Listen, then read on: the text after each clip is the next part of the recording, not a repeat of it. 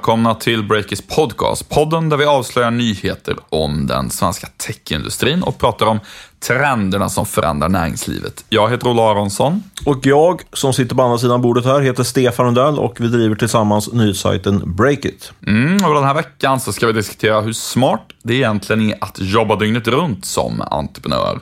Vi har också varit på plats i Tokyo för att spana in där hur det går för ett gäng svenska startups. Och så avslöjar vi Facebooks svenska skattebluff. Men först så blir det fem snabba nyheter från veckan och jag börjar med att eh, e-handelsbolaget Lyko, som säljer skönhetsprodukter eh, och som vi tidigare rapporterat med komma i podden, de har nu till sist gjort eh, debut på Stockholmsbörsen. Det blev en bra start. I talande stund på onsdagen är Lyko upp 3% jämfört med noteringskursen. Så är det, fast noteringskursen var ganska låg skulle jag vilja inflika. Jag kanske ska skriva någonting om det. De fick, eh, vad jag vet, eh, sänka faktiskt sitt eh, värde på bolaget innan de tog klivet in på börsen. Mer om det på breakit.se, men jag ska nu säga så här att Uber har fått konkurrens här i Stockholm faktiskt av en ny spelare som heter Heach. De lanserar en tjänst för professionella taxichaufförer som blir en direkt konkurrent då till Uber. Fast med ett lägre pris i alla fall enligt Heach. Mm, Heach har ju tidigare lite grann nosat på marknaden, men nu lanserar de en ordentlig, rak UB-konkurrent för folk med taxilicens. En annan nyhet, Apple har köpt upp Shazam. Eh, det är en app som låter användarna spela in en liten snutt av en låt, eh, om den till exempel spelas på en klubb eller så, och sen identifierar appen automatiskt vad det är för låt. Eh, prislappen i den här affären blev enligt källor till sajten eh, Music Business Worldwide 3,4 miljarder kronor. Det svenska betalbolaget iSettle har tagit hit ännu mer riskkapital. Det handlar om 400 miljoner kronor från bland annat svenska pensionssparare i form av fjärde AP-fonden. Mm, så nu är vi alla med och som investerar i iSettle indirekt. Um, sen ska vi avsluta nyhetssvepet så här i juletid med lite så kallade goda investeringar. Det är så att Klarna-grundaren Niklas Adelberts projekt Norrsken, de har fått in ytterligare en halv miljard kronor i en donation eh, till stiftelsen bakom Norrsken. Pengarna kommer från Adelbert själv och de ska investeras i startups som bidrar till en bättre värld enligt Niklas Adelbert.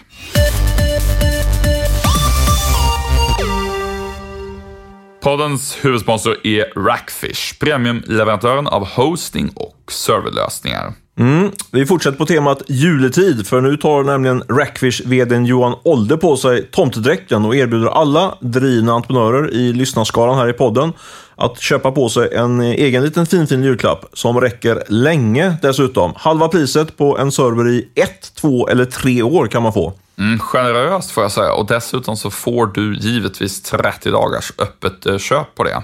Eh, och under första året så bjuder Rackfish dessutom på extra hög tillgänglighet som gör att din server räddas automatiskt om den går sönder. Mm, passa på att testa riktig kvalitetshosting. Gå in på rackfish.com breakit och läs mer om dessa erbjudanden. Ja, eller så kan du ringa till vdn Johan Olde. Han är en trevlig prick tycker jag och nå oss på 08 42 50 18 18 så kan du diskutera dina behov med honom. Tack Rackfish! Två av våra mest lästa artiklar de senaste veckorna har handlat om hur man får ihop livet som entreprenör med sitt familjeliv, eh, som man förhoppningsvis också har. Eh, I första vändan så var det Per-Jörgen Persson, en av de tyngsta investerarna här i Norden, stor investerare bland annat i Spotify suttit i styrelsen där. Han berättade ganska utförligt om hur han jobbade, får man säga, som en idiot eh, de veckorna eh, han inte hade sin treåriga son när han drev företag. Och de andra veckorna så lämnade han och hämtade sin son samtidigt som han flygpendlade till Malmö. Eh, per Jörgen menar att det där är någonting man får tugga i sig som entreprenör och eh, hans eh, åsikt var väl att det, det, helt enkelt inte går att ha någon riktigt eh, eh ska man säga, sund balans mellan fritid och jobb när du driver en startup. Men eh, nu i veckan så gick Ola Sars, grundaren av Soundtrack Brand, en annat eh, spännande startup här i Stockholm, lite i anti-motattack får man säga mot Per-Jörgen. Eh, han tyckte det tvärtom kan man säga. Han eh, menar att det är rätt gubbigt och eh, förlegat att jobba mer än åtta timmar per dag. Och Eh, ja, kasta in en brandfackla där. Och vi, sen efter, efter det har det gått ganska heta debatter på Facebook och eh, här på redaktionen kan vi väl avslöja. Eh, jag vet vem jag håller med i, det här, i den här debatten mellan Ola Sars och Per-Jörgen Persson. Men vad, vad står du Olle? Eh, nej men jag håller med Ola Sars, eh, utöver att jag tycker att det generellt sett är en mer eh, mänsklig inställning så tycker jag att det också är mer Eh, realistiskt om man ska vara krass sett till hur de flesta människor faktiskt vill leva sina liv. Jag tror att det är enklare att rekrytera duktigt folk om man visar att man har en eh, en, en syn på att du kan faktiskt jobba här och vara jätteduktig men samtidigt ha ett privatliv. Eh, och sen tror jag också att det här med att uppmuntra att man ska jobba väldigt långa dagar, det kan, det måste inte vara så, men det kan absolut uppmuntra till, till att man blir mindre effektiv, ineffektiv helt enkelt. Ja. Um, för att om man premierar det, då, då kan man ju göra saker så att säga, så att det tar väldigt lång tid, vilket ju egentligen inte liksom är, är meningen med att driva med en startup, utan det är ju snarare så att man ska se till att saker tar så kort tid som, som möjligt att göra. Vad, vad tycker du? Nej, men jag håller med om det. Alltså, jag var med i en eh, startup som var ganska lik Breakit för ett antal år sedan innan jag började på Dagens Industri och sen hoppade av där och drog igång Breakit. Eh, och där var, det, där var kulturen att man jobbade väldigt, väldigt långa dagar. Men effekten blev ju att man kom in på redaktionen strax före nio på morgonen och eh, inte var så effektivt. Man visste att man skulle vara där fram till tio, halv elva på kvällen ändå. Eh, så jag tror absolut att eh, du har en poäng där. Och jag tyckte att det var väldigt viktigt när vi satte igång break att vi slog fast från start att här jobbar man åtta timmar per dag, hårt och intensivt, men sen går man hem så att säga. Och det tror jag är bra både för för människorna som jobbar här, men också för affären Breakit. Så det, det är väl så som jag ser det. Men fortfarande känns det som den här bilden av att, eh, att man ska jobba extremt långa dagar och att det är någonting som, eh, som är bra helt enkelt. Den, den bilden är ganska stark och lever kvar hos många, inte bara hos Per-Jörgen Persson får man säga. Vad, vad tror du det beror på? Ja, det där är jätteintressant tycker jag. Um, för det är ju så att uh, en klar majoritet inom forskarkåren uh, säger ju att uh, det är bra med återhämtning helt enkelt. Eh, om man eh, jobbar hårt och är stressad så behöver man återhämta sig för att kunna fatta bra beslut helt enkelt. Ehm, jag tror att det dels är någon gammal, sådär, i Sverige i alla fall, lutheransk moralkaka. Att man ska eh, jobba mycket hela tiden. Då är man dygdig så att säga och inte lat. Men sen så tror jag också på någonting som vår eh, krönikör Digge Zetterberg Od var inne på. Att eh, det här är någonting som delvis i varje fall har formats av företagskulturen hos stora managementkonsulter, affärsjuristbyråer, investmentbanker och så vidare. Eh, vad ska man säga, väldigt heta karriärjobb sådär, så där det är det har varit svårt att få jobb där och eh, Eh, parallellt så har det liksom blivit så att det har varit väldigt eftertraktat att börja jobba där, för då är man liksom het och grym i karriären ungefär. Och... Men samtidigt, de lever ju på konsulttimmar också, så det är väl det som gör att de uppmanar folk att jobba dygnet runt så att de kan eh, fakturera åtminstone åtta timmar av sådär 3000 spänn timmen. Mm, nej, men jag, tror, jag tror också det, att just det, det, det är väldigt präglat av, vad ska man säga, fina konsultbolag på stan där man har haft en kultur av att man, man ska jobba väldigt, väldigt hårt. I synnerhet när man är en ny trainee och sådär.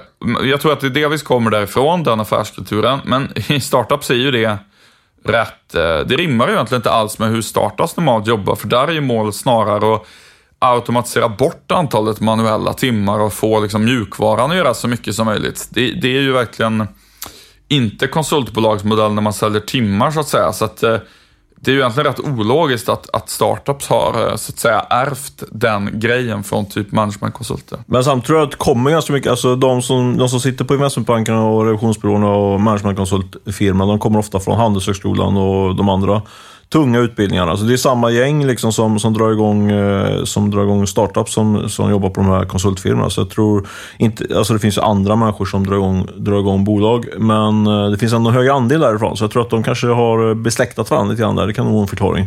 Mm, ja, men så skulle det absolut eh, kunna vara. Och um, En sak som jag funderar mycket på är, där, är hur det knyter an till jämställdhet faktiskt. Jag läste en bok eh, som heter Den tysta revolutionen, tror jag den heter, av en sydsvensk journalist som heter Emma Leide. Och den handlar egentligen om att kvinnor har mycket högre utbildningsnivå. Unga kvinnor har det i Sverige och hela världen också för den delen idag.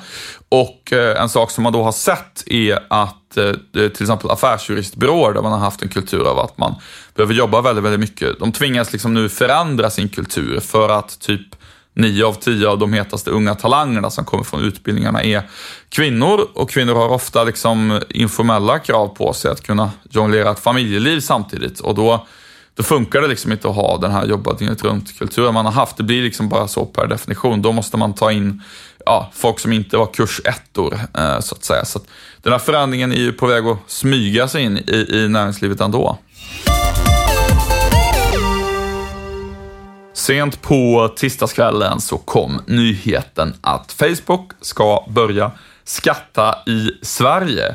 Eller ska de det, Stefan? Ja, det kan man fråga sig. Om man läste min första artikel där eh, som jag producerade hemma, på hemmafront från Älvsjö, eh, då hade jag inte tid att analysera den där pressreleasen som gick ut från Facebook så noga. Och då påstod jag att det här innebär att de kommer att betala in eh, hundratals miljoner i skatt till, till den svenska eh, statskassan. Det lät ju bra, men läser man vidare på, på i PMet och även tar del lite grann av andra internationella medier så skulle jag säga att det här är till mångt och mycket en eh, PR-kupp av Facebook. Att man påstår att man kommer att eh, bli goda eh, samhällsmedborgare i respektive land om man, man agerar i och betala skatt på plats där. För det är nämligen så att eh, visst, det är så att man ska börja betala skatt i Stockholm eller i Sverige.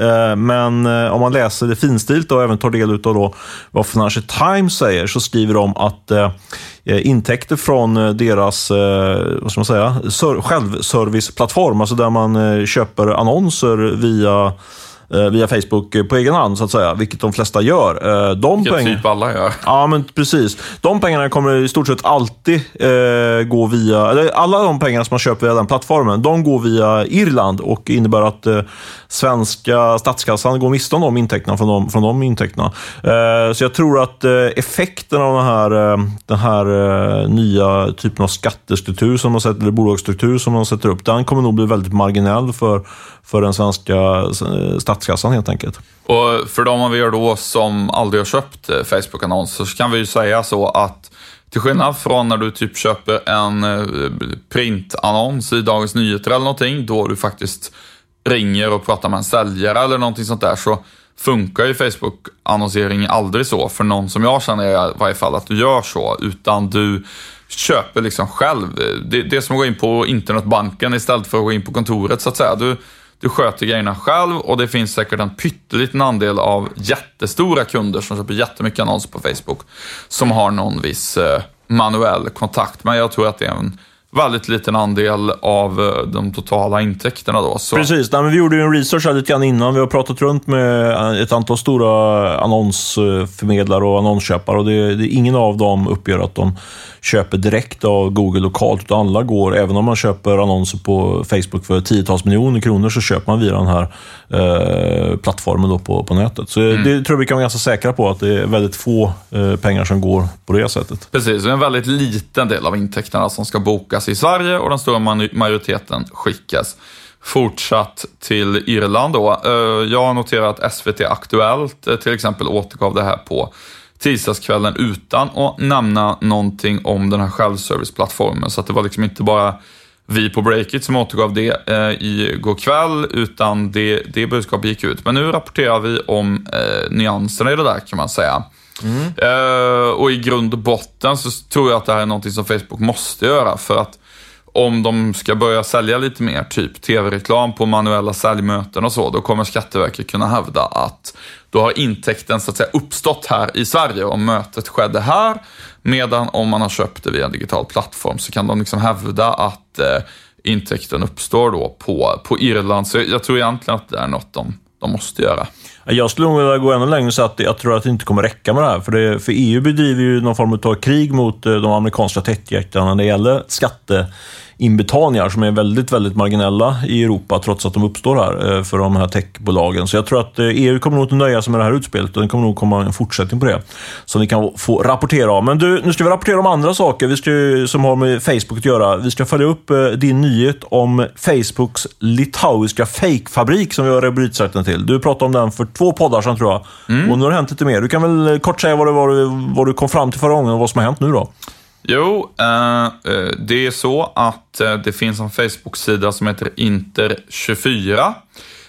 Och bakom den så står ett företag, eller vad man nu ska kalla det för, som heter Poniona som är registrerat på en liten adress i ett industriområde i utkanterna av Litauens huvudstad Vilnius. Och Poniona då via Inter24, de köper Facebook-annonser och sprider diverse olika budskap som alla är påhittade. Eh, och det som är intressant ur ett breakit-perspektiv, det är att Inter24 är Facebook-sidan över den eh, påhittade lögnen helt enkelt om att Elon Musk eh, hopp, ska hoppa av alla sina vd-jobb och istället satsa på ett bitcoin-projekt. Eh, de, eh, det jag pratade om i förra podden var att de sprider en liksom Google translated eh, på svensk, till svenska då, eh, annons om att Elon Musk helt enkelt ska hoppa av Tesla och allt det där och istället satsa på bitcoin. Eh, och sen så försöker de driva trafik till sin konstiga sida med hjälp av det budskapet.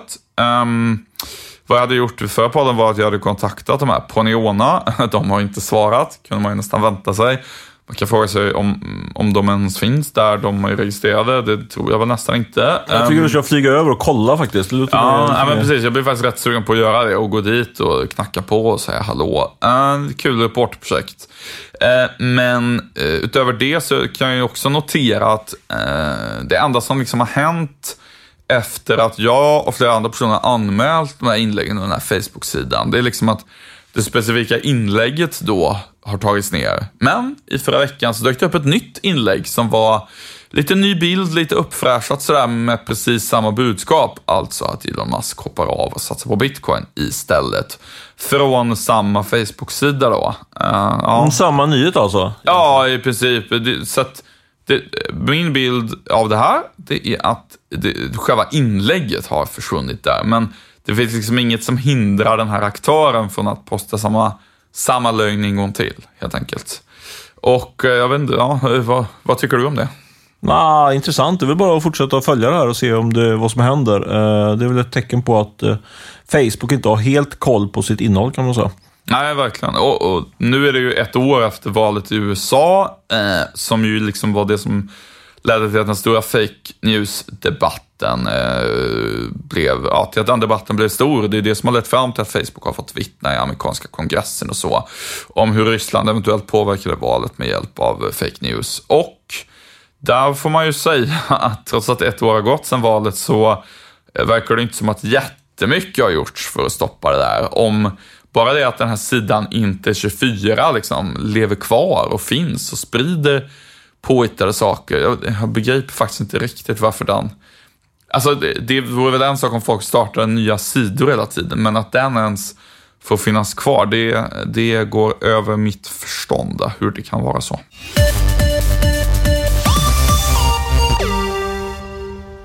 Podden sponsras återigen av våra vänner på Wint, en digital bokföringsbyrå som dagligen gör livet enklare för mig, för dig Stefan och för alla våra medarbetare på Breakit. Och för att illustrera det här, hur smidigt det är med Brint, så ska jag nu live-redovisa ett kvitto från när jag köpte frukt till oss på redaktionen häromdagen. Eh, då ska vi se, då öppnar jag appen. Jag tar ett foto här på kvittot och eh, klick. Och så börjar jag fylla i några uppgifter. Mm, det får du göra. Och så ska jag under tiden säga att eh, Vint, de sköter inte bara vår bokföring utan de betalar fakturor, räknar på moms och häftar kvitton. Då. Allt sköts automatiskt med hjälp av AI. Eh, jag gör också detta på daglig basis och vi behöver bara godkänna, klicka och skicka. Det är väldigt smidigt. Och så plottar jag kvitton då och då. Det får man göra. Hur går det, Olle? Är du klar? Mm, jag är klar. Kvittot är redovisat eh, och eh, Därmed så kommer det snart rassla in 143 kronor på mitt eh, konto för mitt utlägg. Känns skönt tycker jag. Mm, det förstår jag. Om du som lyssnar tycker det här låter intressant så har vi också ett väldigt bra erbjudande just nu. I juletider igen, får vi väl upprepa. Eh, blir du ny kund hos Vint före den 31 januari, så det går även efter jul, då får du de tre första månaderna helt gratis. Bara du anger breaket i meddelanderutan på eh, webbadressen då vint.se kontakt. vint.se kontakt. Gå in och bli kund hos Vint nu på en gång.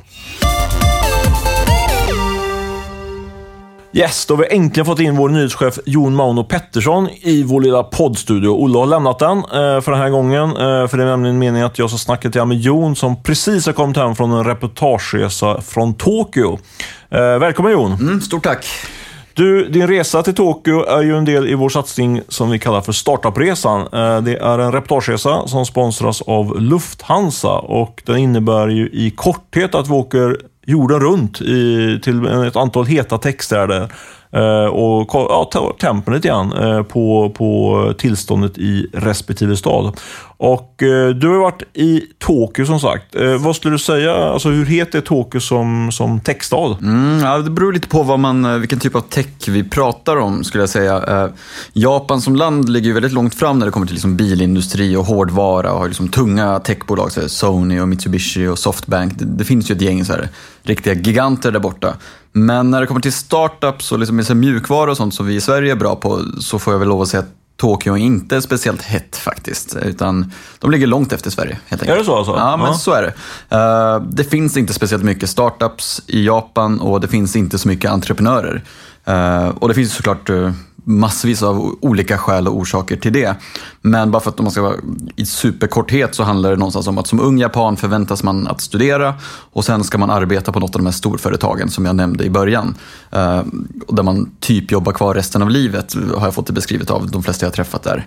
Eh, så att liksom starta eget, det är inte riktigt något man gör om man har utbildat sig och sånt där. Det finns massvis av småföretag, men det är ju liksom små butiker och restauranger på varje hörn och liksom våning. Men, men är det så fortfarande känner du jobb? För den, den, den bilden har man ju haft eh, länge av att man, att man är så att säga, livstidsanställd på ett mm. bolag. Är det kvar så fortfarande? Det ja, enligt alla som jag har träffat så är det i princip så. att det ja. är, entreprenörskap är inte någonting man, föräldrarna till de här människ- eller ungdomarna vill att man ska göra. Och då gör man inte, utan man vill att man följer mamma och pappas liksom vilja och hoppa på ett stort företag. Och det, till exempel i Tokyo det är lättare att få bostad om du är anställd på ett stort företag för då ser de som hyr ut bostäder att du jobbar där och det är bra.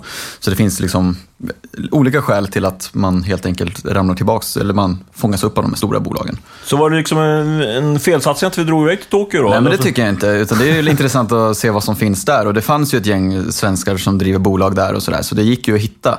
Däremot så är det inte så high tech kanske som man tänker sig att Tokyo ska vara. Och det är inte så mycket entreprenörskap. Utan det ser lite annorlunda ut, men man får ju också se att liksom, det finns ju positiva saker med det. Det är ju supermöjlighet för om man är typ svensk entreprenör att åka dit. För alla investerare som jag träffade, för jag träffade en del japanska så här, tungviktare, de pratar ju om att hur gärna de vill investera pengar och att alla vill investera i startups nu där också. Men det finns bara inga att investera i. Mm. Så liksom, kapitalet finns och liksom de som bor i Japan har ju gott ställt och konsumerar väldigt mycket och de vill ha nya tjänster. Men det finns liksom ingen som tar fram dem och det, saker händer väldigt långsamt. Liksom folk faxar på sina arbetsplatser fortfarande. Mm. Liksom.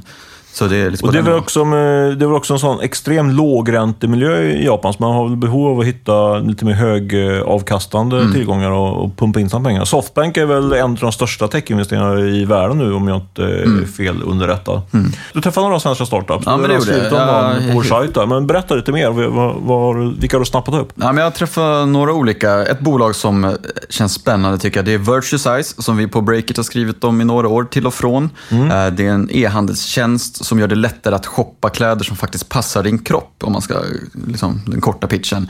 Eh, det är ett smart verktyg som man implementerar på sin e-handelssajt och som man sen, om du ska handla en tröja till exempel, kan du jämföra med annat du handlat innan och visuellt se liksom, om den faktiskt passar. Det är lite svårt att förklara i ord, men går man in på någon av deras kunder som de jobbar med liksom, så, så ser man väldigt tydligt liksom, om det här är något för dig eller inte. Liksom. Men varför, varför, varför har de etablerat sig i Japan? Långt bort. Ja, dels har de japanska investerare och dels är det också Ja. att alla e-handlare där borta har väldigt mycket data, liksom mått på kläder och sånt. Här i Sverige så är det ju mest large och M vi tittar på, men där så har du liksom all måttdata som det kallas. Liksom hur lång en skjorta är, hur bred den är vid bröstet, hur lång armarna är. Så har du köpt en skjorta på en sajt som är kopplad till Virtue Size så kan du sen, och som du tycker om, då kan du jämföra med alla andra skjortor som också är kopplade till Virtue Size och se, liksom, sitter den här lika brett över bröstet? Eller liksom. Så att, gillar du långa t-shirts liksom, så är det lätt att hitta långa t-shirts, mm, kortfattat. Men hur, hur stor är den, här, är den här marknaden för dem då, Size? Ja, det är deras största marknad nu. Hur, exakt liksom, siffror vill de inte riktigt avslöja än, men det är den största marknaden och det är där de växer och liksom dubblar år, varje år i princip. Och de har enligt egen utsago massa de största liksom, e-handelsaktörerna som säljer kläder där i Japan eh, som kunder. Så det verkar gå bra för dem där och de kommer liksom, vill dubbla antalet anställda där. Nu är de bara fyra stycken, vill bli åtta. Men det är, det är svårt att rekrytera kodare i Japan också. Det, det finns inte så många och de som finns talar inte engelska.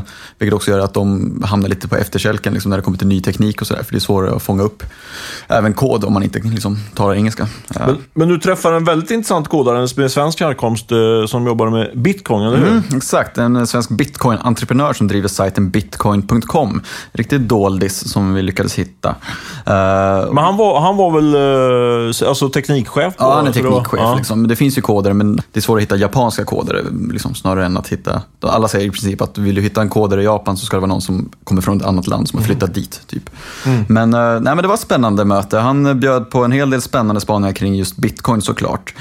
Och jag skrev en artikel på det som blivit väldigt läst nu senaste dygnet. Och, Läst och katad kan man säga. Ja, hatad av vissa, älskad av andra. Det, det är väl så man vill ha det kanske. Ja, precis. Det är väl en spaning eh, som vi kanske inte har så mycket med Japan att göra, men det känns som att den här, den här tidigare, tidigare, tidigare så var det mycket hat kring fing, alltså Fingerprint-anhängarna Mm. hatade mycket allt man skrev om Fingerprint som var det minsta negativt. Men nu är det skriver man något, någonting som är andas lite negativt mot bitcoin, då får, man, ja, då får du en hel del efter dig. Ja, men precis. Nej, men han menar ju att bitcoin eh, inte är framtiden helt enkelt. Att man kan inte använda bitcoin i vardagen. Det är för dyrt, det tar för lång tid att göra transaktioner. Så han, de, de satsar mer på bitcoin cash, som är en annan kryptovaluta kan man säga, som enligt honom är bättre. Och sen vad som är bäst och inte, det är jättesvårt för mig att bedöma. Jag är ingen bitcoin-expert.